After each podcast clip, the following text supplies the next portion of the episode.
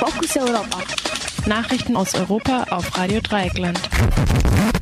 Die Fokus Europa Nachrichten am Freitag, den 30. November. Zunächst der Überblick. UNICEF Bericht zur Zentralafrikanischen Republik vorgelegt. Facebook-Vize Sandberg ließ Dossier zu George Soros anfertigen. Honduras Gericht verurteilt sieben Männer für Mord an Berta Cáceres. Der jetzt veröffentlichte UNICEF-Bericht zeigt große Probleme in der Zentralafrikanischen Republik wegen der anhaltenden Konflikte.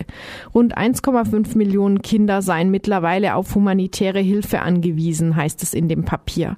Für 43.000 prognostiziert das Kinderhilfswerk 2019 eine lebensgefährliche Situation durch Mangelernährung. Offiziell ist der Bürgerkrieg 2013 beendet, allerdings flammten 2017 erneut Kämpfe auf. Diese drehen sich laut UNICEF-Bericht vor allem um die Kontrolle von Rohstoffen wie Gold und Uran. Mittlerweile befinden sich nach Angaben der Vereinten Nationen rund 1,2 Millionen Menschen auf der Flucht. Das ist in etwa ein Viertel der Bevölkerung. Der UNICEF-Bericht kritisiert zudem die mangelhafte finanzielle Unterstützung für Hilfsprogramme in der Zentralafrikanischen Republik und fordert mehr internationale Aufmerksamkeit für den Konflikt. Die Affäre um die Kampagne gegen US-Investor George Soros war wohl auch der Facebook-Spitze bekannt. Das berichtete die New York Times am gestrigen Donnerstag. Der Zeitung zufolge hatte nicht nur der bereits entlassene Elliot Trage Informationen über Facebook-Kritiker Soros äh, sammeln lassen. Auch Facebook-Vize Sheryl Sandberg gab den Auftrag, ein Dossier anfertigen zu lassen.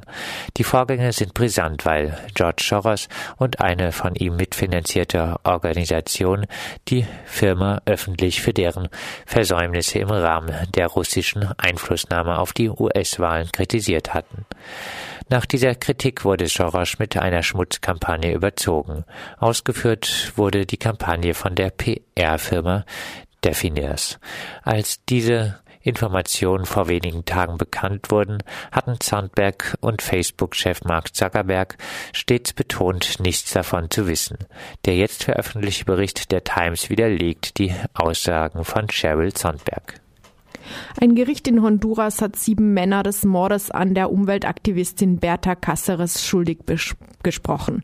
Sie haben den Mord an Cáceres nach Überzeugung des Gerichts koordiniert bzw. ausgeführt. Das Strafmaß wird erst am 10. Januar bekannt gegeben.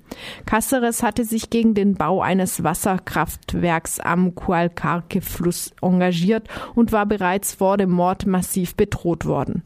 Das Gerichtsverfahren hatte, hat nun die Verbindung zwischen zwischen Kasseres Aktivismus und den Auftraggebern des Mordes hergestellt.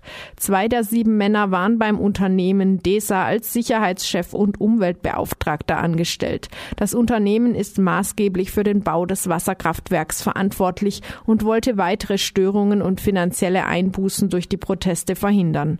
Nicht angeklagt war DESA-Chef David Castillo. Die Vorwürfe gegen ihn, den Mord an Cáceres in Auftrag gegeben zu haben, werden in einem separaten Verfahren verhandelt. Und das waren sie, die Fokus Europa Nachrichten am Freitag, den 30. November zur Verfügung gestellt von unserer Kollegin Pia.